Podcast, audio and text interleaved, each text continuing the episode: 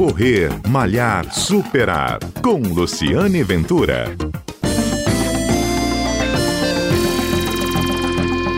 Como correr ou praticar exercício físico de máscara? Todo mundo que faz algum tipo de atividade ao ar livre tem se feito essa pergunta.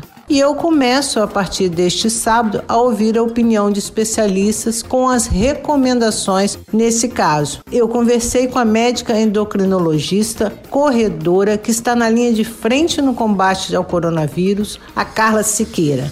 Ouça o que a Carla recomenda.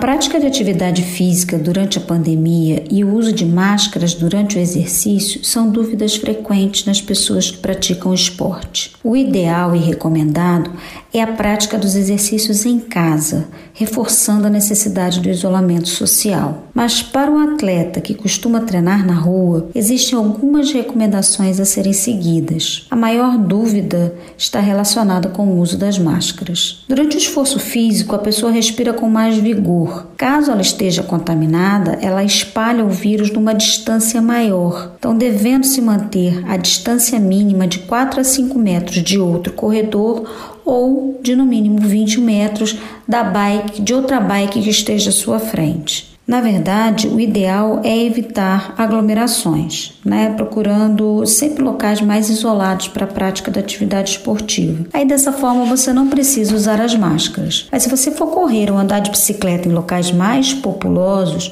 o uso da máscara é necessário. Transpiração ela molha a máscara e a máscara molhada ela perde a sua eficácia. Dessa forma, o ideal é que ela seja feita de tecidos respiráveis, como o poliéster ou a microfibra. Uma boa opção é o uso da bandana, fixada acima do nariz e aberta na parte inferior, para facilitar a respiração durante a atividade física. A recomendação da Organização Mundial de Saúde e dos médicos é de que fiquemos em casa o máximo possível, mas também existe a recomendação para que realizemos passeios a pé ou de bicicleta, com segurança, é claro. Aí desta forma a gente precisa usar as máscaras e respeitar o distanciamento social.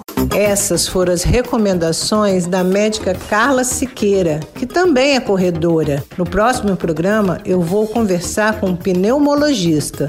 Não perca, até lá!